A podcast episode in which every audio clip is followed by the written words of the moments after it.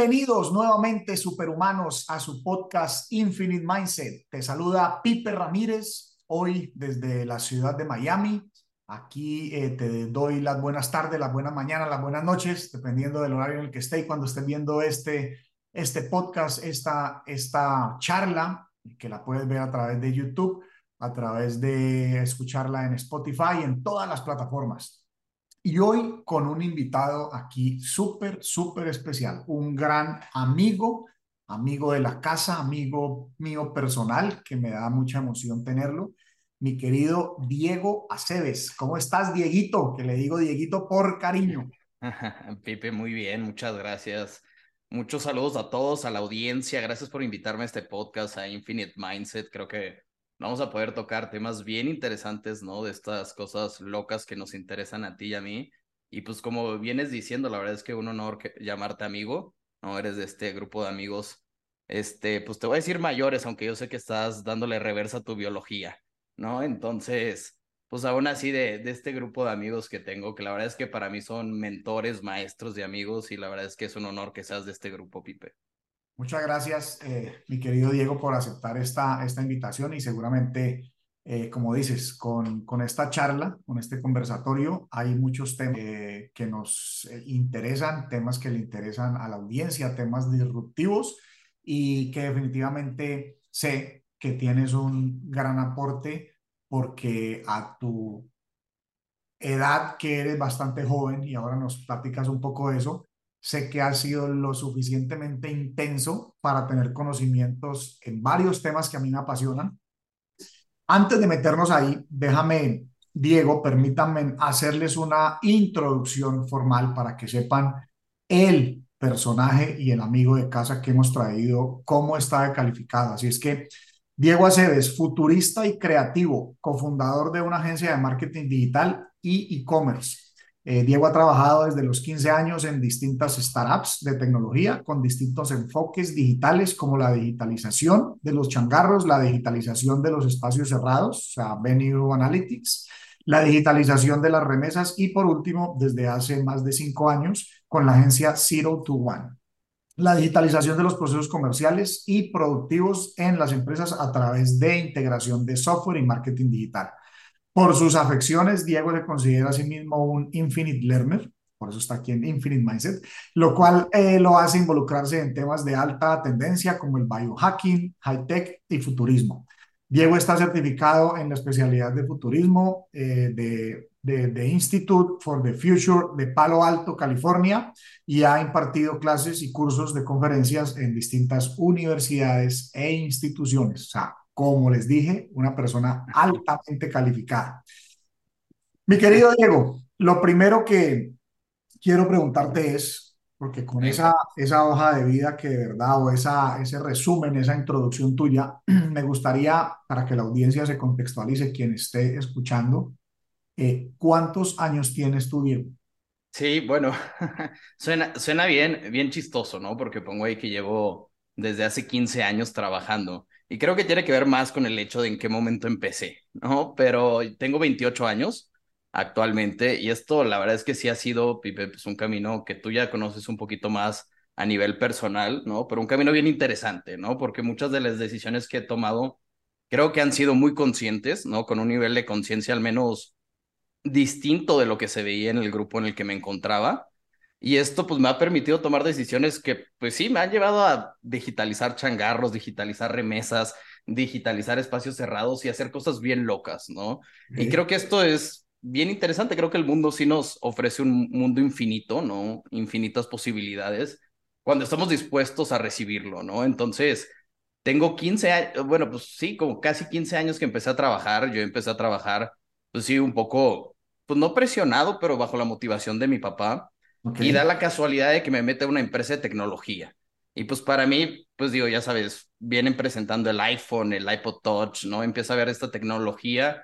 Yo me, yo ya sí, yo ya era muy geek en eso, yo ya hackeaba iPhones en mi escuela y hacía ese tipo de cosas, ¿no? Hacía el jailbreak para desbloquearlos. Y en esta dinámica me toca empezar a trabajar para una empresa de tecnología donde entiendo desde cableado estructurado, cámaras, sistemas de videoconferencia y me enamoro de la tecnología. Y creo que esto me da como este pues paso de decir, y, creo que en ese entonces no tenía tan claro las palabras, ¿no? Tenía 14, 15 años, ¿no? Pero dije, a mí me gusta la tecnología, me encanta como aplicación, pero no me gusta programar, ¿no? Que creo que es donde yo marco mucho la línea, ¿no? De por qué yo no estudié desarrollo. Es porque la realidad es que no, digo, y le entiendo, y alguna vez lo aprendí y he hecho páginas web y digo, a lo largo de mi educación aprendí Python, C++ y cosas así, pero la realidad es que yo sabía que mi tema de la tecnología es cómo lo aplicas, ¿no? Que hoy en día creo que ya con un poco más de conocimiento y leyendo más libros, hoy le denominamos a este proceso la digitalización, ¿no? A mí lo que me gustaba era cómo llevo a estas empresas o a estos negocios, a estos changarros, inclusive estas tienditas de la esquina en México, a que empiecen a tener inventarios digitales, a que empiecen a traquear información, a que empiecen a tener data de las cosas. Y creo que eso me vuela la cabeza y me hace tomar decisiones como estudiar administración, tener una agencia de marketing sin haber estudiado marketing per se, aunque bueno, pues hoy en día y en este drive de ser Infinite Learner, pues ya tengo treinta y tantas certificaciones, Coursera, este, Creana, con Michelle García Novak, con Carlos Muñoz y con pues, miles de educadores. La realidad es que yo sí soy un consumidor infinito de podcast y de toda, de toda esta información que hoy en día tenemos disponible.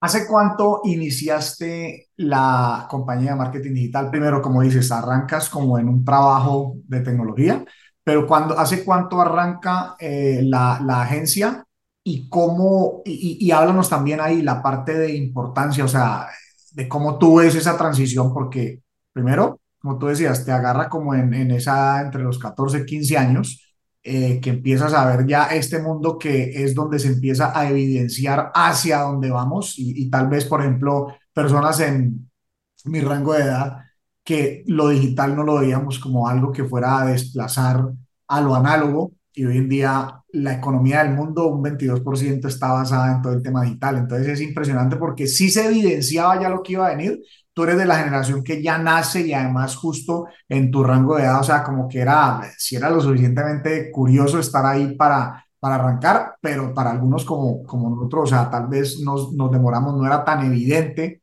y como que pasó más tiempo antes de evidenciar todo lo que ya empezamos a ver así muy, muy, muy, muy fuerte, vamos a decir 2013, 2014, pero tú, tú mencionaste una época muy interesante, cuando tú empiezas, están, están, están lanzando el iPhone, esa es una son, unos años de convergencia y donde se, a partir de la invención del iPhone, entonces se crea todo este ecosistema de aplicaciones que se abre para el mundo y muchas cosas de tecnología como Airbnb, eh, Uber, o sea, compañías gigantescas, eh, Facebook pasa a la parte móvil, o sea, hay como un estallido de cosas, pero lo te repito, que para muchos, como yo, solamente se logran evidenciar hacia 2013, 2014, o sea, varios años después, varios años después. Los que de pronto estaban muy atentos en ese momento, pues obviamente sabían que esa explosión venía y fueron partícipes en esa primera oleada. ¿Cómo nace, cómo nace la agencia y cuál es la razón que te lleva justamente a, a, querer brindar ese, ese servicio? Pues porque es un servicio que, como también dijiste, con una combinación de entender el mundo digital, pero con un tema administrativo, pues se vuelve la herramienta más poderosa de marketing. Sí, mira, y digo, dándole un poquito contexto a todo lo que dices, y digo, para primero sí contestar la pregunta, la agencia le empiezo yo, digamos, hace como cinco años, ha de haber sido por estas fechas, hace cinco años yo venía de una experiencia de startup que me llevó a Barcelona, ¿no? La que tenía que ver con Venue Analytics. ¿No? Estuve en este startup, no logramos levantar capital, distintas situaciones administrativas. Yo me regreso a México y en este, pues tanto buscar trabajo, entender qué quiero hacer, yo me encuentro en, una en la necesidad de un amigo que quiere que le lleve redes. Yo para este punto venía de ver estadísticas adentro de un lugar, blockchain. Yo venía a ver tecnología muy, muy avanzada en Barcelona y me piden que lleve redes. Entonces para mí es como, no, no, yo quiero algo nuevo. O sea, yo yo traigo este nuevo mundo, yo traigo esta nueva ola, sin embargo, me, me resulta muy difícil encontrar trabajo y en estos dos, tres meses empiezo a, operarle un trabajo que me pide con su empresa este amigo mío y empiezo a generar clientes. Y esto a pesar de que no era algo que quería per se, ¿no? Me doy cuenta que existe una oportunidad bien interesante en el marketing digital. Y creo que, y explicando ahorita todo lo que venías platicando y contextualizando a la audiencia, a mí me parece que yo nazco en un, en un lugar y en un momento bien interesante. Porque, pues digo, yo, yo nazco en Guatemala, pero vivo toda mi vida en Monterrey. Y la ventaja de Monterrey, y digo, aquí haciendo un par de chistes que me hacían mis amigos, o sea, es la ciudad más fea de Texas. O sea, estamos hablando que Monterrey es Estados Unidos del Sur. Entonces, me toca vivir en este, pues digo, en esta ciudad muy industrializada, ¿no? De México, que cuando sale el iPhone le da la oportunidad a mis amigos y a, la, y a los papás de mis amigos a simplemente ir a McAllen a comprar un iPhone al Target.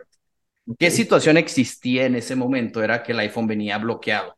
Ok. ¿no? Entonces, como estaba bloqueado por la red celular, existía este proceso de jailbreak, ¿no? Que tenías que elaborar para poder desbloquear la red y entonces ya tú podías poner Telcel, Movistar o cualquiera de las redes locales del momento. Era solo exclusivo de, de ATT, ¿no?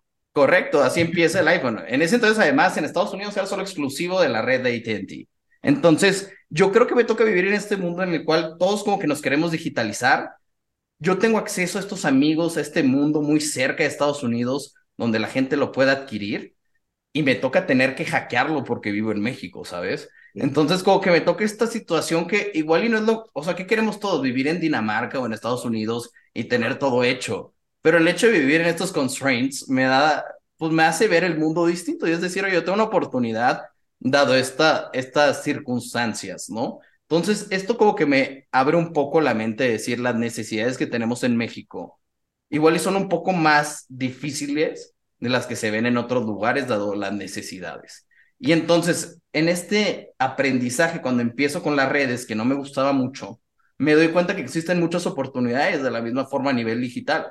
Que es decir, hay muchas personas que empiezan con su empresa que no tienen nada digital y están estas agencias que por un lado son las agencias que te llevan a cabo redes, hay otras agencias muy especializadas que te llevan campañas que son Google Partners y que cobran cuotas muy altas. Y en ese in-between pareciera que no hay un guía, ¿no? Que te lleve a esta digitalización para eventualmente igual y sí contratar a una agencia de diseño especializada, a una agencia de campañas o una agencia de Google que te permita eso, pero que como en este gap me parece que existe este mundo en el cual pues había una oportunidad de hacer lo que a mí me gustaba, que era digitalizar. ¿Y qué parecía? Y esto me lo enseñó un profesor en la, en la universidad. Él nos comentaba que existen dos áreas que todas las empresas tienen que tener, que es la productiva, ¿no? Que quiere decir el área donde se produce, ¿no? Se crea, se manufactura las cosas, y la parte comercial.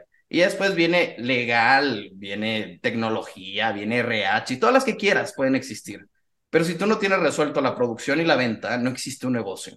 Entonces, también me, me quedaba muy claro que si yo me metí en algunas de estas dos áreas, siempre iba a haber negocio en cualquier lugar al que vayas, ¿no? O sea, no importa dónde vaya yo, cualquiera muy probablemente quiere vender más, quiere pagar menos por su servicio de redes o no le está dando los resultados. Entonces, esto me abre muchas oportunidades y el enfoque que yo le di a la agencia, por lo mismo de que yo no soy diseñador, ni vengo de un expertise de marketing, ya aunque hoy en día manejamos clientes grandes que tienen manuales de marca, que tenemos diseñadoras, tenemos gente de marketing, pues en un inicio era, nosotros jugamos con datos. Yo te voy a conectar tecnología, software, que es lo que a mí, Diego, me gustaba, porque yo empecé como pues, freelancer, solopreneur, como este autoempleado, ¿no? Y eventualmente empecé a meter gente. Pero en este drive era, déjame, yo te meto software déjame, te hago más eficiente tu proceso, empezamos a generar valor y con eso vamos viendo cómo esto crece, ¿no? Al final le denominamos agencia de marketing porque creo que hace sentido que una persona, digo, en ese entonces de 23, 24 años te vendiera. Pues sí, el niño te vende redes. Pero pues conforme hemos agarrado expertise, la realidad es que hemos agarrado enfoques para empresas más grandes, mucho más consultivos. Que es decir, cómo yo con esta operación que traigo me digitalizo desde CRM, es parte de anuncios, dónde tengo que estar, por qué tengo que estar, a quién le tengo que comunicar, de qué manera. Y bueno, aquí pues obviamente hemos pasado más de cinco años de fricciones de clientes que me dicen, es que mi producto no se vende en línea, pero al mismo tiempo la competencia que sí hace los esfuerzos tiene muchos más ventas. Entonces, pues en esta disyuntiva, digamos que me he encontrado y la realidad es que yo al final, como no una persona de marketing, pues yo no creo tanto en las agencias de marketing y es algo muy raro de mi pensar, ¿no? Digo, igual y en este futurista que tengo adentro siempre pienso en la extinción de las cosas, ¿no? Y que creo que las agencias de marketing no van a existir porque soy el área comercial outsourciada de una empresa. Y digo a mis clientes, oye, pues la realidad es que yo conozco los datos de a quién le vendes y cómo le vendes. Si yo resuelvo la parte productiva, yo puedo poner la competencia al lado y yo sí sé cómo vender en línea tú no. Entonces yo creo que también el hecho de este gap que me toca vivir a los 14, 13 años con el iPhone, lo vuelvo a vivir con las agencias. Que es decir, hoy en día hace sentido que contrates una agencia porque hay un gap tecnológico que es explicarle, en mi caso, a mi papá, desde, oye, cómo instalas el WhatsApp, oye, cómo vender en línea, por qué vender en línea. Entonces, hace sentido que lo, pues, lo contrates. Pero al final todas las empresas van a tener que tener esta área comercial desarrollada. Y van a tener que tener además una persona de tech stack que diga, oye, ya probaste Notion, oye, ya viste Monday, oye, ya viste Slack, oye, ya viste todas estas nuevas plataformas que se empiezan a generar que se vuelven productivas. Entonces, creo que esto, este rol digital o de líder digital, pues empiezan a pues empezar a integrarse a las empresas y las agencias en mi cabeza van a tener que morir, al menos aquellas que nos dedicamos a esto de las ventas. Van a haber agencias especializadas de diseño, por supuesto, que te hagan el Photoshop más bonito de todos y tendrán artistas y habrá boutiques de este tipo. Pero sí, pues llevar todo el proceso comercial creo que eventualmente va a ser algo de todas las empresas. O sea, que tú ves esa transición a que las propias compañías, pues sobre todo me imagino que estamos hablando de mediana y gran escala, tengan su propio departamento que manejan eso. Ahora, hay una cosa, quiero que me digas tus pensamientos. Hay, hay una parte que, como siempre en la evolución de todo lo que es innovación y tecnología, pues también trae su parte arcaica. O sea, a veces, por ejemplo, yo veo que son tantas plataformas y tantos detalles y tantas cosas, muchas muy buenas con muy, para el tema de productividad, pues para, para hacer eficientes eh, procesos. Sin embargo, a veces hay muchas cosas que ahí es como que entender y llevarle la secuencia. O sea, ¿Cómo ves tú el futuro? Yo, yo soy de los que creo que esas empresas, como tú dices, que van a tener esos departamentos, lo que pasa es que van a tener una, una mayor eficiencia de poderlo hacer por el papel que va a jugar inteligencia artificial. ¿Cómo ves tú esa transición? Por ejemplo, ahora que decías la parte de del mejor Photoshop y yo digo, pucha, en dos años yo creo que el mejor Photoshop lo va a inteligencia artificial y no lo va a hacer absolutamente ningún diseñador eh, inclusive textos, o sea, esta, esa revolución de lo de GPT-3 está impresionante, entonces, y era una convergencia que se venía, eh, o por lo menos Peter Diamandis la, la, decía mucho desde el 2012, 2014, hablaba mucho de esta convergencia del 2020, que el COVID la aceleró. ¿Cómo ves tú esa transición hacia que las empresas tengan su propio departamento y cómo es el papel de inteligencia artificial que está ahora tan fuerte, o sea, trending para la gente en las cosas más básicas hacia esa parte de lo que es el marketing digital. Y mira, primero, Vive, me encanta esto de la inteligencia artificial porque creo que, digo, por un lado es este como buzzword que hemos tenido durante años, ¿no? Y todos estábamos como, pues digo, más allá de AlphaGo en Netflix, de cómo ganaron el ajedrez, pues no habíamos visto aplicaciones reales. Pero de la, de la noche a la mañana prácticamente se nos destapa este ChatGPT y de repente, como sale ChatGPT, vemos 43 mil alternativas migradas ya en soluciones API. Entonces, de, de no ver nada de inteligencia artificial, partimos a ver miles de aplicaciones que ahora sí decimos, esto es lo que nos preocupaba cuando hablábamos de la automatización del trabajo. O sea, no teníamos ni idea de cómo se veía pero en cuestión de dos, tres meses se han destapado tres mil soluciones y posibilidades. Y me encanta, me encanta también por el mismo hecho de que ahorita está esta disyuntiva entre las universidades que están bloqueando ChatGPT y su uso, ¿no? Y las empresas que dicen, no, espérate, o sea, esto ya es una herramienta, más bien igual y toda la educación, y creo que ahorita la educación es donde vamos a ver earthquakes gigantes, ¿no? En la parte educativa, que es esta decisión de decir, yo voy a integrar en mi educación el que aprendas con base y con el uso, entendiendo que la realidad tiene ChatGPT, o lo voy a bloquear y te voy a decir que no existe.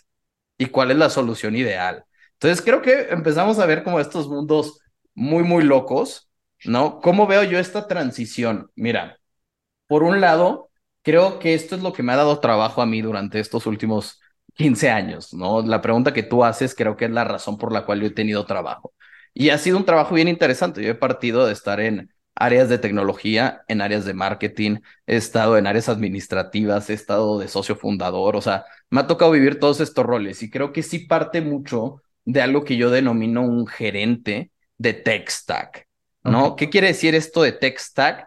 Es justamente como este, y digo ya un poco chamánico, ¿no? Es como esta visión del águila, ¿no? Que tú puedas ver sobre, pues no sé, mil metros de altura, ¿no? El negocio y decir, oye, este software que ya leí, que vi en Product Hunt o que vi que lanzaron o estas nuevas betas o esta nueva tecnología, hace sentido en recursos humanos, hoy este software hace sentido en comercial, este software hace sentido en diseño y que tenga la capacidad de ver y entender el negocio. Entonces, sí, sí existe en mi cabeza este rol. Creo que este rol es el que me ha permitido a mí también juntarme muchas veces cuando yo llego con clientes, estoy como de mano derecha de los dueños y fundadores. Y es por este rol, porque dice, Diego entiende como esta visión como unos pasos arriba, ¿no? Y entienden dónde va la tecnología en los distintos lados. Esto a mí me ha asegurado trabajo. Oye, ¿cómo lo aprendí? Literalmente en línea. Y yo sí creo que si las personas que nos oyen están como en esta disyuntiva o pivoteo de carrera, neta, neta, pónganse a ver software, lean qué nuevo software hay e implementenlo en empresas y no saben el valor que crean, desde temas productivos, operativos, retornos de inversión. O sea, el tener data y la digitalización de la información se va a volver esencial. Y tener este rol o esta persona que el emprendedor en muchos casos ya no puede ser o ya no fue, porque vemos que hay un gap generacional importante, empezamos a entrar nosotros los chavos. Y esto me ha dado a mí la oportunidad de entrar a como socio a distintas empresas, porque tengo la capacidad de ver el negocio desde arriba y decir, oye, si pongo tecnología aquí, aquí y aquí, y empiezo a jugar todo el negocio, veo el tablero completo. Entonces, creo que esta necesidad es inminente. No creo que lo resuelvan desarrolladores, honestamente, y con todo respeto a mis amigos techies. Creo que ellos siempre se van a ir por la solución fácil de yo te lo hago, yo te lo programo y cobrarte por línea de código. La neta, yo creo que es alguien un poco más creativo, es esta persona así, geek, pero que también le gusta el negocio, que también entiende la facilidad de los nuevos software, del desarrollo que existe hoy, si conecto esto con Zapier, ¿no? Entonces, yo creo que este rol se va a hacer cada vez más importante. Y también una cosa que a mí me decían desde que antes de empezar a estudiar la carrera era, estás estudiando para puestos que no existen. Bueno, este es un puesto que no existe, ¿no? O que ya algunos han de tener de alguna forma, ¿no? Porque, a ver, no soy el único que hace esto, ¿no? Pero la realidad es que cada vez para esto no se estudia, o sea, para esto es meterte a ver el software que se está desarrollando, es meterte a ver cuál es la nueva tecnología, qué se está haciendo en Web3, qué están haciendo los creadores, qué se está haciendo alrededor de comunidades, qué está haciendo la gente en Discord, qué está haciendo la gente en videojuegos, y que esta persona diga, esto hace sentido en el negocio en el que estoy de esta forma, y hacer estos match. Entonces, estos nuevos puestos es la forma en la que yo creo que se va a integrar. Y lo mismo va a pasar con la inteligencia artificial. Yo empecé, digo, en este oleaje que tuvimos con ChatGPT, obviamente sale, lo encuentro en Product Hunt, cuando en el lanzamiento beta me meto, entro y hago el contenido de todo un cliente de todo su año a nivel escrito en cuestión de horas. Nada más yo dar estas instrucciones a mi gente me hubiera llevado horas. Y la pregunta es, oye, ¿van a dejar de existir este, las personas que hagan el trabajo? No creo, porque este rol creativo que te platico, Pipe, en el cual tienes que entender las necesidades específicas, pues necesitas esta cabecita para decirle al chat GPT, oye, pues a ver, búscame esta solución, o hazme un blog de esto, o desarrollame esto. Entonces, e, esa transición o ese link entre la tecnología, creo que es donde siempre vamos a encontrar nosotros los humanos oportunidades. Ahora, si tú pretendes seguir buscando valor en la parte operativa donde el robot ya entró, estás muerto, estás frito, o sea, y esto, digo, di una plática a, a las personas del IDE en Monterrey, del IPADE, ¿no? Y les preguntaba, oigan, ¿quiénes de ustedes ya, ya usaron ChatGPT? En un foro de personas altamente educadas, ¿no? Que están por terminar la carrera, que van a entrar al IPADE, ¿no? La mejor escuela de negocios de México, ¿no? De Latinoamérica, muy probablemente. Y levantan tres personas la mano y les digo, es que, o sea, ¿ustedes qué quieren? O sea, morirse, o sea, literalmente, ¿están dispuestos a dejar de jugar este juego? Por no leer las instrucciones, por no fijarse en qué está pasando. Entonces, este rol, Pipe, a mí, y digo, lo llevo platicando un par de años desde que empezó la pandemia, creo que cada vez se va a volver más esencial. Un güey que esté buscando software en línea y que diga, oye, esto aquí, oye, esto acá, y esto nos va a ayudar y lo conecto así, y las APIs abiertas y el Zapier y las automatizaciones. Y así creo que es como vamos a empezar a ver este nuevo mundo. Y creo que este rol consultivo va a generar muchísimo valor. Y es de niños. Pienso igual que tú que no es que se desplacen trabajos, o sea, claro, hay unas transiciones donde la gente que está pensando netamente en lo operativo o en lo que puede hacer un robot, pues hay, choques porque hay gente que no es lo suficientemente curiosa, pero creo que a la misma vez los, los trabajos y los trabajos de, del hoy y del mediano plazo y del largo plazo son trabajos súper creativos, porque es que ¿Quién quiere estar haciendo cosas que pueda hacer un robot? O sea, la gente podría tener más bien desarrollar esa capacidad de creación y eso creo que es lo que nos va a dar un avance sin precedentes en la humanidad, porque, a ver, sé que cualquier trabajo eh, está bien en muchas escalas, pero no es que una persona quiera estar cargando cajas, no es que una persona quiera estar lavando baños. Si hay robots que puedan hacer eso y estas personas más bien dirigir esos robots, pero además empezar a desarrollar esa creatividad, como tú dices, de ver dónde además se pueden generar otras cosas interesantes, a mí se me hace súper apasionante porque hay mucha gente que difiere y que ya entonces están viendo la distopia de Terminator y que si inteligencia artificial va a tomar control y esto y lo otro pero a veces creo que es como tú dices, falta de curiosidad en la gente tener una charla con, con, con, con GPT. O sea, para mí fue impresionante. O sea, yo tengo, yo grabé, o sea, ese screenshot de la conversación. Yo decía, no puede ser, porque le empecé a preguntar, de las primeras preguntas que le hice, me oye, ¿conoces el libro Recablea tu cerebro de Pipe Ramírez? Pero está por mí. Y vieron la respuesta que me dio y le pedía sugerencias. O sea, yo decía, no mames, o sea, qué cosa tan impresionante, tan espectacular. Y como tú dices, algo que resalto, esa explosión de un momento a otro de ponerse trending el tema de, de, de GPT, de chat GPT, pero luego miles de aplicaciones y, cosas, por ejemplo, que para hacer b-roll, que para que te saque la planificación de contenido de un año escrito, que para que te haga eh, fotos, que para que te haga arte, o sea, impresionante, o sea, la cantidad de cosas que explotaron al momento. Entonces, todo eso, yo digo que ahorita estamos viviendo justamente esa misma, eh, esa misma revolución. que sucedió por allá en el 2008, o sea, que se crean una cantidad de cosas que la gente no está atenta, entonces en el 2024, 2028 la gente dice, ¿qué pasó? O sea, como en el 2000 de pronto 13 o 14 que yo dije, uy, ¿qué pasó aquí? ¿A qué horas pasó todo esto, hermano? O sea,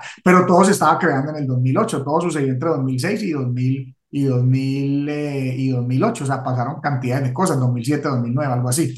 Sí, no, sin duda. Bueno, hermano, entonces ahora cuéntame, eh, después de esta parte tan apasionante de marketing digital e inteligencia artificial, ¿qué es lo que te llevó a la parte de biohacking? O sea, cuéntanos un poco eh, pues porque ese fue el tema incluso por el cual nosotros empezamos hablando, o sea, por ahí nos enganchamos y nos hicimos a nosotros principalmente, y tú sabes que para mí es una pasión todo el tema del biohacking. ¿Cómo fue tu llegada al biohacking? ¿Cuál fue la razón? Eh, ¿Por qué crees que es una práctica eh, poderosa pues para estar como persona, apersonados de nuestra salud? Y digo, yo creo que en gran parte lo que forjó esta amistad fue el hecho de que teníamos estos espacios de conversación en español de, de biohacking, ¿no? O sea, realmente creo que ni tú ni yo nos habíamos enfrentado a personas, digo, con este nivel de conocimiento, digo, que al menos en ese punto podíamos presumir. Creo que hoy en día ya hay mucho más personas, ¿no? De, que tienen estos temas de interés pero que en aquel entonces para ti, para mí fue encontrarnos, ¿no? En este lugar en común de decir, otro loquito que le gusta hablar de, de dejar de comer por mucho tiempo, ¿no? Y, y yo como empiezo en esto es, es bien interesante porque, digo, realmente, digo, de inicio, ¿no? O sea, yo en mi vida tenía claro que yo no iba a ser doctor, ¿no? O sea, sí, yo sí algo tenía claro era que doctor no iba a ser. Entonces, la verdad es que la vida sí me ha llevado por distintas experiencias médicas, ¿no? En las que he tenido que estar permearme de inclusive el mismo biohacking que me ha llevado sin encontrarle como este interés a la biología, ¿no? Y esto para mí parte 100% de Tim Ferriss, o sea, sí, así mi instructor fue Tim Ferriss. Yo empiezo a leer eh, Tim Ferriss con Tool of Titans, ¿no? Ya venía escuchando su podcast también para este entonces, o sea, ya tenía un poquito de tracción. Y, y digo, en este libro yo, yo leo de esta práctica, ¿no? Que me hacía todo el sentido, que es, oye, no siempre tienes que comer, ¿no? Tienes que detener este proceso. Imagínate O sea, que tú tienes esta máquina perfecta que es tu cuerpo y necesita espacios de descanso y tú todo el día le estás metiendo comida, entonces siempre está acelerado, ¿no? Entonces digo, bueno, me hace todo el sentido entender como estas prácticas donde pues también metes a tu cuerpo en ciertas circunstancias, ¿no? Adversas, que lo hacen también al cuerpo excel, ¿no? O sea, ser mejor. Entonces, pues me llama mucho la atención en ese entonces. En ese entonces te estoy hablando, Pipe, probablemente 2014, 15 ha de haber sido, ¿no? Máximo. Y pues bueno, yo empiezo con fasting. Y empiezo con fasting, yo llego a contar de esta práctica ancestral que los judíos hacen en la religión, que los católicos hacen en Semana Santa, ¿no? El, el fast, el ayuno, ¿no? Y mis amigos me empiezan a decir anoréxico, eh, bulímico y todos los problemas de, de salud alimenticia, ¿no? Y, y digo, bueno, imagínate el punto en el que empiezo yo a agarrar biohacking, ¿no? Que ahorita ya hablar de ayuno intermitente, ya la gente entiende un poco más, hay más información, pero bueno, en ese entonces pues bueno, yo tuve todas las críticas de todo mi alrededor respecto a ello. Sin embargo, y creo que este ha sido para mí como este pilar gigante, es yo me empecé a sentir mejor. Y yo dije, es que pues, la gente podrá decir ahora sí que misa si quiere. Pero si yo estoy haciendo esto, ¿no? Y en este como tema de Tim Ferriss, donde dice que es el conejillo de Indias, y está probando y está sintiendo, ¿no? Como que en esta conciencia yo dije, pues mira, podrá ser o no ser, pero yo me siento mucho mejor, tengo más energía, me siento más alegre, me veo mejor físicamente, tengo en general un aspecto mejor, digo, oye, pues esto a mí me hace sentido. Poco a poco ha venido habiendo mucho más pues información, tecnología, el Oura Ring, el Watch, tenemos estudios, genética y cosas mucho más interesantes, pero yo creo que ese es así mi, mi primer paso, ¿no? Junto con él empiezo a leer Industries of the Future de Alec Ross y en este habla de esta decodificación genética a través de la cual esta persona se quita el cáncer, un cáncer incurable tres veces, ¿no? A partir del conocimiento pleno de su genética. Y digo, es que, bueno, a mí me hace todo el sentido esta máxima personalización de la parte de las consultas, del entendimiento del cuerpo, etcétera. Y la verdad es que, aunque yo he venido aprendiendo mucho de esto, me sigo sin meter en la parte biológica porque en verdad yo no quiero ser doctor, ¿no? O sea, en verdad lo tengo muy claro.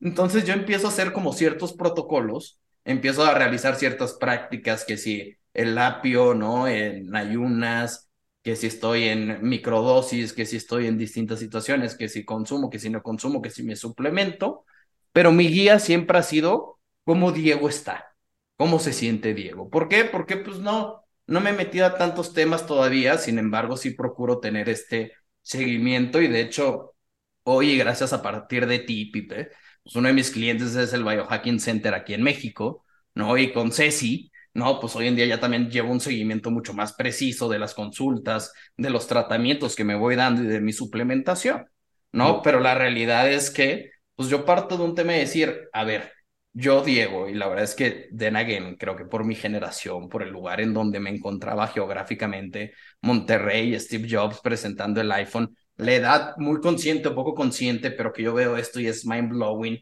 y se vuelve Steve Jobs a muy señor, guía, ¿no? En toda esta circunstancia. Y yo digo, neta, yo quiero lograr lo imposible. O sea, yo quiero cambiar el mundo. O sea, yo sí soy esta persona que digo, durante distintas fases de lo que he vivido a nivel personal, me he encontrado en depresión y es lo peor que me pasa. O sea, yo no tener este fuego interno de decir, quiero cambiar al mundo, o sea, yo me he visto así de negro porque yo digo, yo sí quiero cambiar el mundo y si el güey que lo cambió hace un ratito se vestía de negro, pues al menos vamos a ver si pisando los mismos pasos llegamos al mismo lugar, ¿no? Que es decir, oye, yo sí creo que puedo cambiar el mundo, ¿no?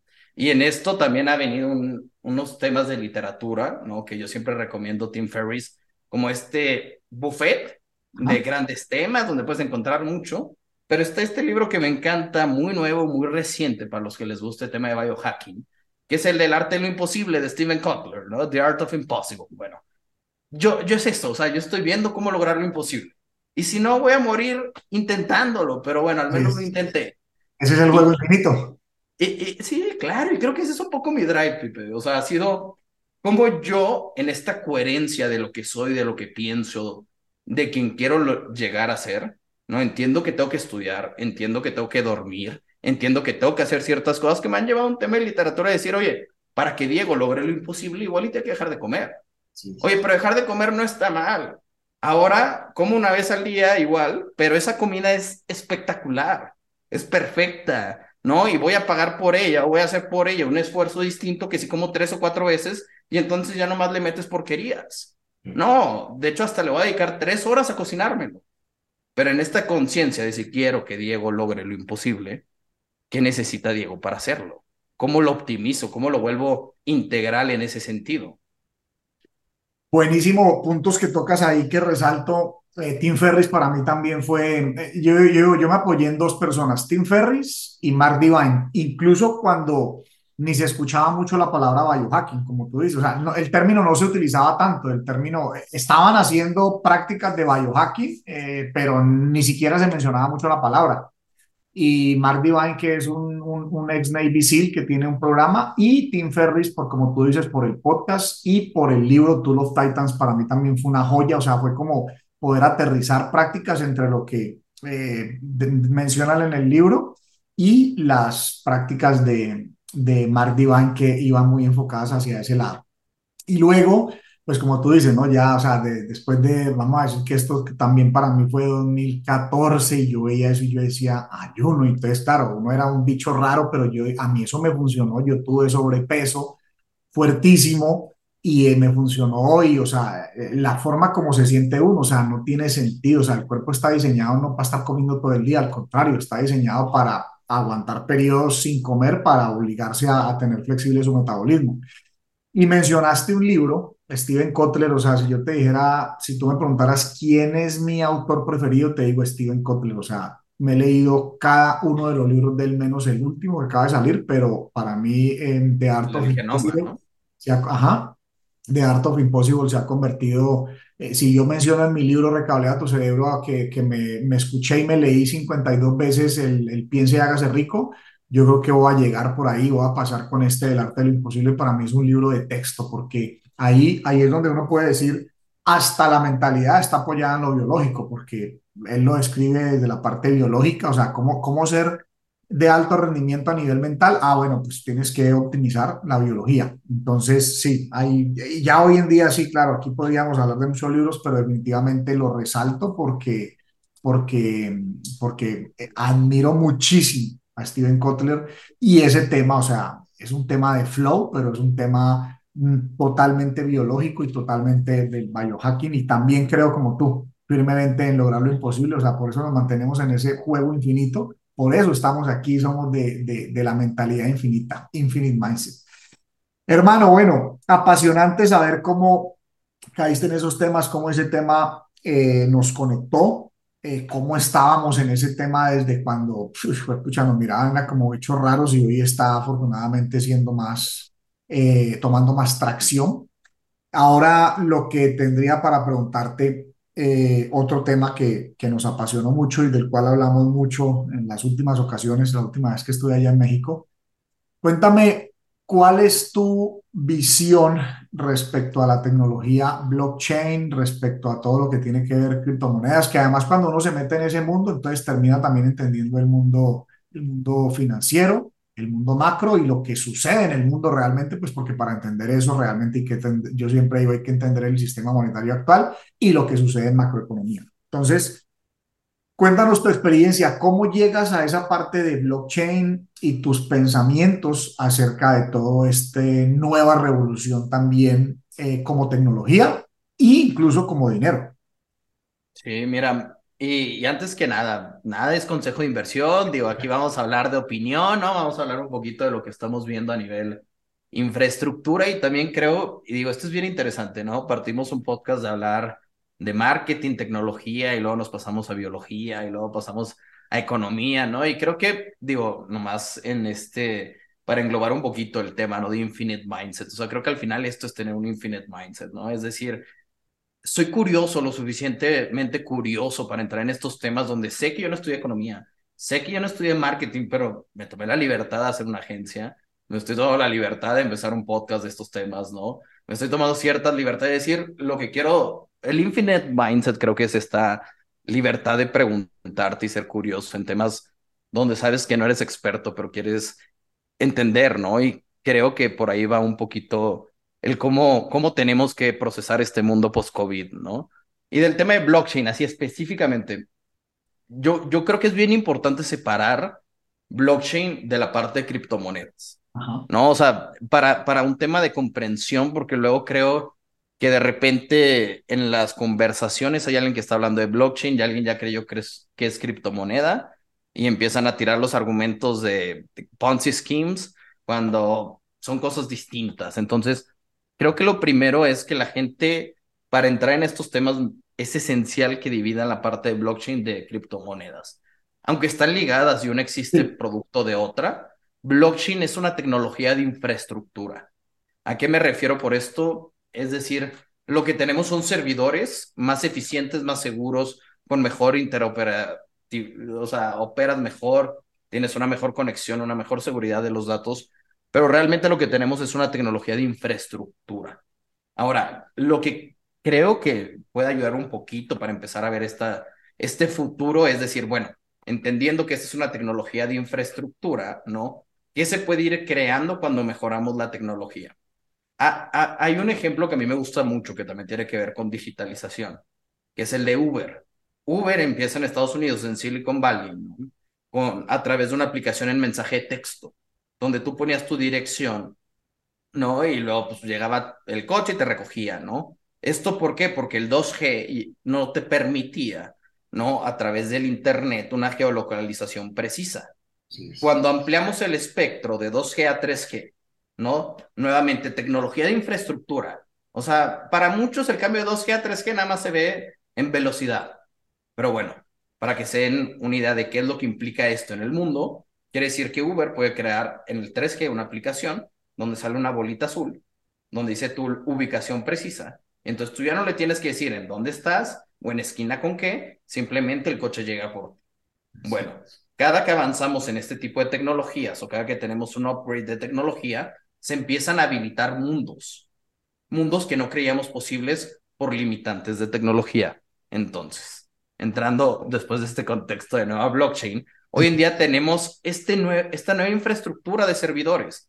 Oye, ¿qué pasa si en vez de tener los papeles de propiedad de toda una nación, de la propiedad privada, de las casas de las personas en papel, lo tenemos en un registro digital, garantizamos que ya no haya dobles propiedades o bueno, dobles propietarios sobre una misma propiedad, garantizamos el uso, la transacción, oye, ¿quién la tuvo antes? ¿Cuándo se cambió? ¿En qué momento? ¿Para qué? ¿De qué? Y entonces empezamos a tener tecnología que nos empieza a ayudar a digitalizar distintas cosas y que nos permiten hacer cosas con una mayor seguridad. Y entonces la pregunta con blockchain, y creo que es un poquito lo que lleva Bitcoin o Bitcoin la blockchain, es, bueno, ¿qué pasa si esto lo, lo lleva al mundo financiero? ¿Qué puedo quitar si yo te garantizo una trazabilidad perfecta, una transparencia exacta? Oye, que la información nunca esté centralizada de tal manera que siempre podamos garantizar la integridad de la información. Y entonces, con estas mismas posturas, nos empezamos a hacer preguntas de cómo se ve el mundo hacia adelante. Entonces, en esto empieza un poquito este dilema que inclusive tuvimos en Twitter, ¿no? De decir, oye, ¿Bitcoin como una moneda universal o no? Y entonces ahí es donde empezamos a combinar el mundo real o la economía actual con este nuevo modelo que puede ser tan disruptivo como creas, ¿no? Entonces, oye, ¿qué pasa con la política monetaria? Oye, ¿qué pasa con las tasas de inflación? Oye, ¿qué pasa con la forma en la que controlamos este, la diferencia entre el tipo cambiario, ¿no? Y entonces empieza a haber ciertas preguntas donde creo que ya también te hace cuestionar el hecho de decir, no puedes ser solo anarquista, ¿no? O sea, no puedes decir, a la mierda todo, ¿no? Tiremos todo porque todo está mal, ¿no? Y pongamos esto y porque este jali, porque este no sé. Es decir, no, a ver, hay ciertas cosas que hemos venido construyendo que bien o mal, pues tenemos que agarrar, ¿no? Y tenemos que entender porque si cambias todo, pues también puedes generar más mal que bien. Entonces, creo, creo que es importante dar como estas facetas entre las distinciones y hacernos preguntas interesantes. Yo al final creo que el tema de, ser un futurista, Pipe, es hacerte preguntas más interesantes, nada más. O sea, es tener suficiente información para que la siguiente pregunta que hagas esté más divertida que la pasada. Entonces, e, en este sentido, yo digo, mira, yo sí creo mucho en la aplicación de las criptomonedas.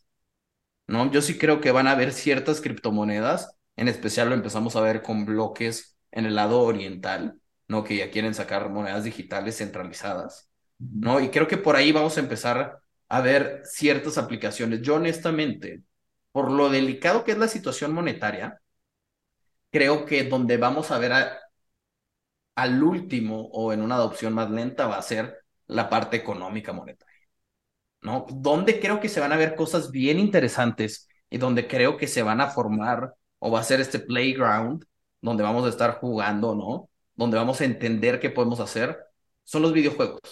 O sea, el Web 3 aplicado a communities, ¿no? O sea, estas comunidades nuevas, al Discord y a los videojuegos, ese tokenomics nos van a dar las bases de lo que igual y si pudiera ser una transición económica en nuestro modelo de políticas y la forma en la que operamos.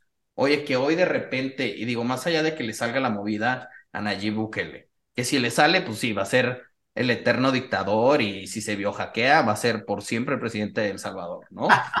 Pero la realidad es que, o sea, si le sale la parte económica, ya quitó la violencia, ya hizo distintas, distintos hitos que los tienen posicionado como un político, que si le sale la movida económica con Bitcoin, yo creo que ahí se posiciona.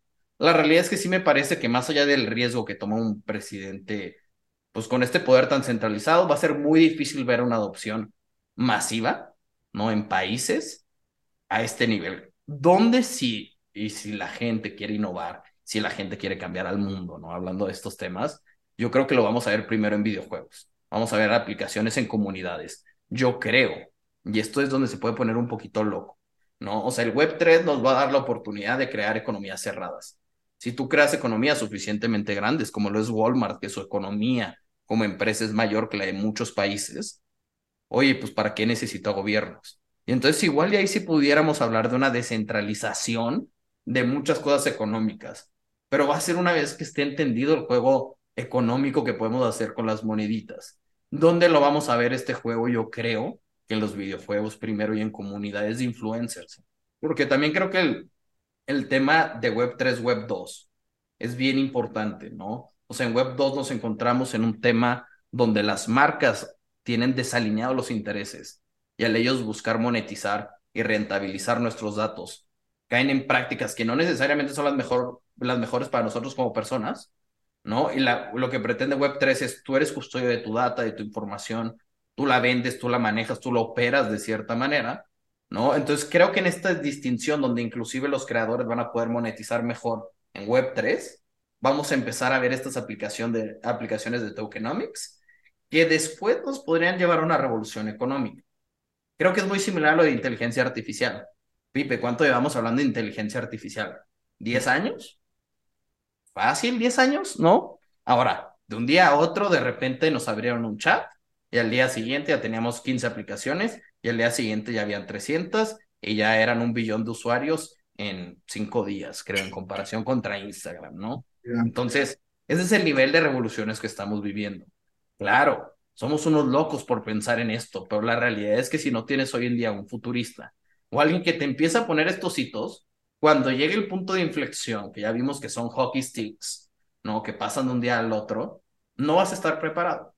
Entonces, yo veo una transición en la cual creo que sí, el tokenomics va a ser el, playground que todos deberíamos jugar ahorita para entender qué vamos a poder hacer con monedas después un poco más formales, para entender qué es blockchain, para entender qué posibilidades nos brinda, para entender los costos.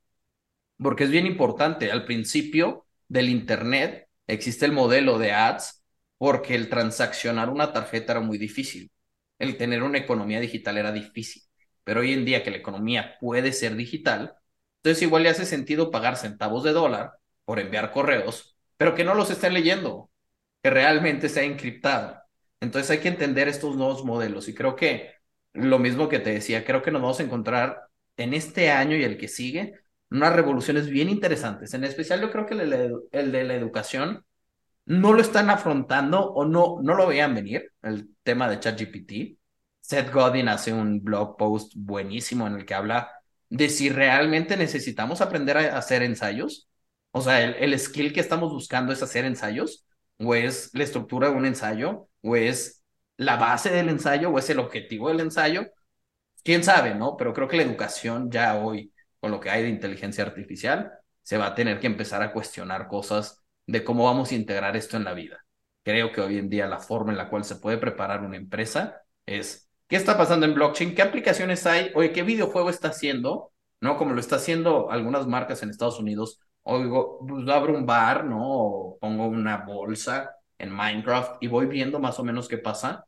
Porque en el momento en el que sí se adopte, vamos a tener una adopción masiva, 3.000 aplicaciones al día siguiente y te pueden agarrar con las manos en el marco de la puerta. Entonces hay que entender bien por dónde va. ¿Qué veo yo de estas economías? No vamos a ver una revolución. A ver, la parte económica, un gobierno te va a matar si quieres cambiar su moneda. O sea, este es el medio de control social por excelencia. Entonces, creo que la revolución, al menos de que nos volvamos locos, no, no, no la veo tan, tan pronto a nivel blockchain y Bitcoin, más allá de lo que sí podamos ver en aplicaciones privadas. Oye, ¿qué pasa si Walmart crea un tokenomics? Si Disney crea un tokenomics y entre todas sus plataformas tienes una moneda en la cual la transacción es mucho más barata. ¿Cómo se ve esto para el usuario?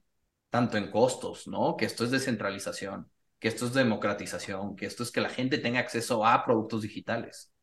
Entonces, creo que esto es lo que vamos a empezar a ver un poquito. Lo vamos a ver más en aplicaciones específicas, porque el concepto global creo que todavía es muy turbio para muchos. O sea, el hecho de meter teoría de blockchain economía, para muchos es, son cosas que no se van a, va a haber mucha fricción. Sin embargo, en aplicaciones específicas, en metaversos, en temas de aplicaciones, videojuegos, vamos a ver cosas más divertidas. Comunidades de influencers creo que también se pueden volver súper, súper interesantes. En tu caso, tienes una marca personal tienes un libro, tienes contenido. Oye, ¿qué pasa si creo medios de monetización, comunidades, creo un tokenomics? Y entonces puedes hacer cosas que pudieran ser interesantes con un medio transaccional. Hay muchas cosas que, o sea, me encanta como, como la dices, porque yo también siempre le digo a la gente, a ver, una cosa es Bitcoin y otra cosa es todo lo demás. Porque, y tú lo dijiste, una cosa es la infraestructura blockchain, que para mí es todo lo demás, que tiene mucha relevancia, y otra cosa es lo que podamos ver como una moneda universal sin querer, es más, no una moneda universal, efectivo electrónico universal, no queriendo reemplazar, porque como tú dices, o sea, va a ser imposible que permitan que países grandes puedan adoptar como única moneda. A mí me parece una gran jugada la de Bukele, que estos países dolarizados ahora están sufriendo mucho, o sea, ellos no saben el error que cometieron hace 20 años, entonces sí puede ser una salida, obviamente manejarlo en pequeña escala es muy diferente que tratar de manejarlo en un tamaño de México. Para mí también es ilusorio, eh, pues eso cuando hablan, una cosa es que lo permitan como moneda de curso legal, pues inclusive en, en, en Salvador no es que es la moneda oficial, no, se permite como moneda de curso legal igual que, el, igual que el dólar, porque creo que para, sobre todo para los que están dolarizado sí que es una alternativa importante. Entonces, yo, yo creo que el caso de, de, El Salvador, como dices, e, es una toma de decisión bien específica en el caso de Nayib Bukele, que es decir, a ver, mi moneda, mi infraestructura política, económica no me permite a mí tener una moneda o una moneda que funcione. Me tengo que escoger a alguien. Y entre esos alguienes, ¿no? Está obviamente Estados Unidos, ¿no? Que es el que quieras que sea, el bueno, el malo, el bonito, el feo, el que tú quieras. Está China, que lo mismo es bonito, malo, lo que quieras. Y están estos países, ¿no? Oye, pues ¿cuál agarro? Ah, pues yo quiero agarrar esa que se llama Bitcoin. Entonces creo que él sí tuvo una toma de decisión distinta.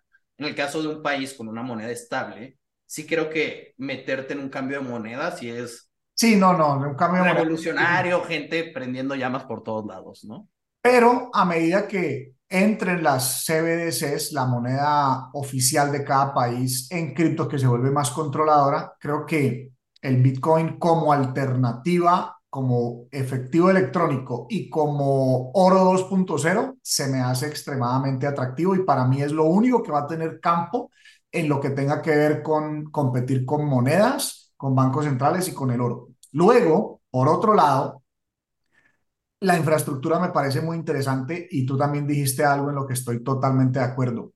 La parte de videojuegos, o sea, si ya esos ecosistemas existen, de hecho ya eh, lo que pasa es que la plata se queda centralizada en una gran corporación, ¿por qué no descentralizarla y que se vuelva un atractivo para los que están ahí también en medio del juego? Eh, eh, o sea, en medio de la comunidad, porque son más comunidades inclusive que simplemente un solo juego.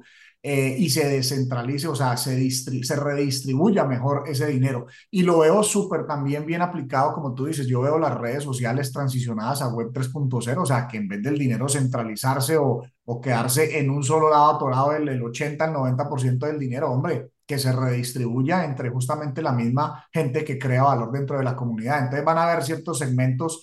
Eh, para la, para, para, para la parte de los libros, para la parte de la música, o sea, personas que de pronto quieren fondear su proyecto, su canción, su libro, y entonces pues dan con ese token eh, un derecho a que la otra persona siga ganando. O sea, lo que abre para mí el mundo del blockchain es como tú decías, ¿no? Esa transparencia de ese libro que puede, y, y ya a veces eh, la palabra descentralización se vuelve como una palabra que la quieren volver más grande de lo que es, o sea, no es descentralización como tú, como, como tú decías, no es que también ya pues esto no lo maneja nadie se maneja solo y no gobierno de por medio, no, más bien hablemos de descentralización como de esa apertura de esos libros de registros para que sea totalmente transparente, así esté centralizada, porque es que es mucho mejor, por ejemplo, tener, como tú decías, la escrituración de un país pues no es que eso va a estar por allá descentralizado y que ya se maneje como pueda, no, pues claro que tiene que haber una, una entidad central que la maneje, pero que haya la transparencia suficiente. Ah, que adulteraron ellos mismos un libro, bueno, que se pueda ver ahí, no que quede allá tapado cuando se hizo el cambio del libro. Entonces, se me hace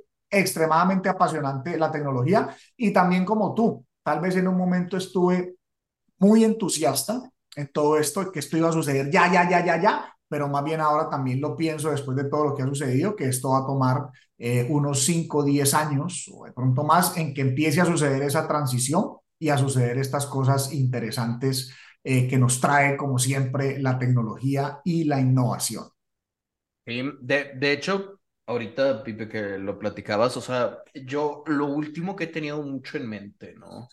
En cuanto al tema de descentralización, eh, es cómo piensas tú en el el mundo, y como dices, no, no es que nadie sea dueño y no es que ya no haya profits y que seamos todos comunistas, socialistas, ¿no? O sea, más bien creo que simplemente son como un framework distinto y en este framework, en mi opinión, ¿no? La innovación se va a ver en cómo puedo yo pensar en los servicios que conocemos, ¿no? Dígase servicios financieros, médicos, este, pues digo, de identidad, todo lo que tiene que ver probablemente con gobierno, en el cual tú como persona seas custodio, pero accedas a rieles o carriles de servicios de estas plataformas.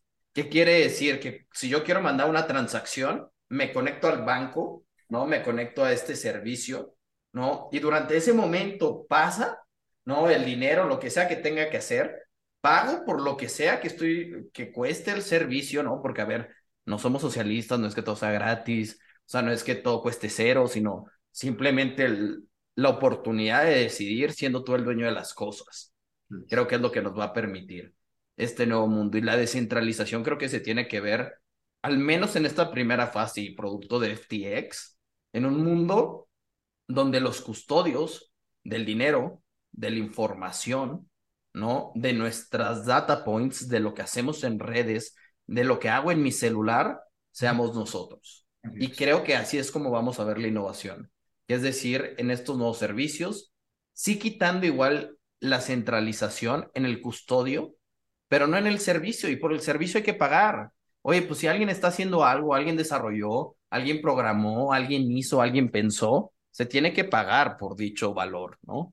Entonces yo creo que no, a ver, esto no se vuelve cero, esto no se vuelve gratis y esto no es comunista. Sin embargo, sí creo que la innovación se va a ver desde el punto de vista de decir, ¿qué hago cuando los usuarios van a ser quienes holdeen esta información y a través de firmas con wallets Web3 nos van a permitir accesos momentáneos a su dinero, a su información, a su registro médico, a de dónde son, a su KYC, a este tipo de información que hace todo el sentido en Web3.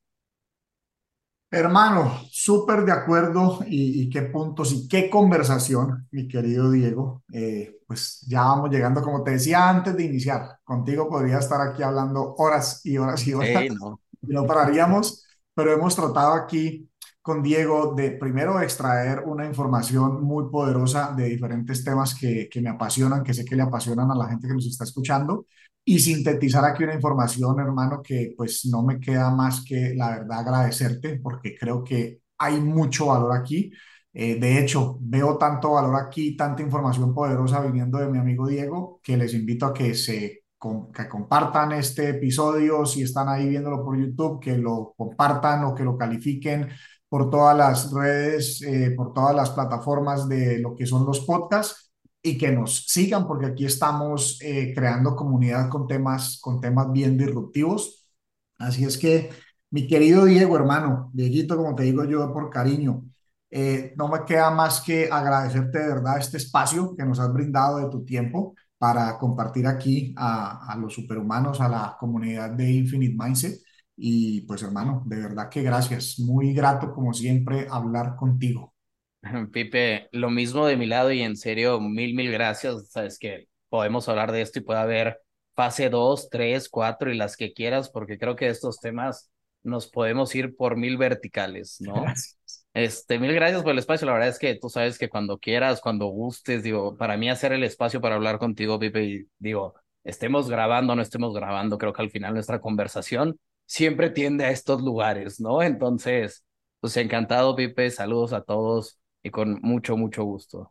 Hermana, muchísimas gracias. Saludos a todos los superhumanos. No se olviden que en este canal vamos de extraordinarios a superhumanos. Nos vemos pronto.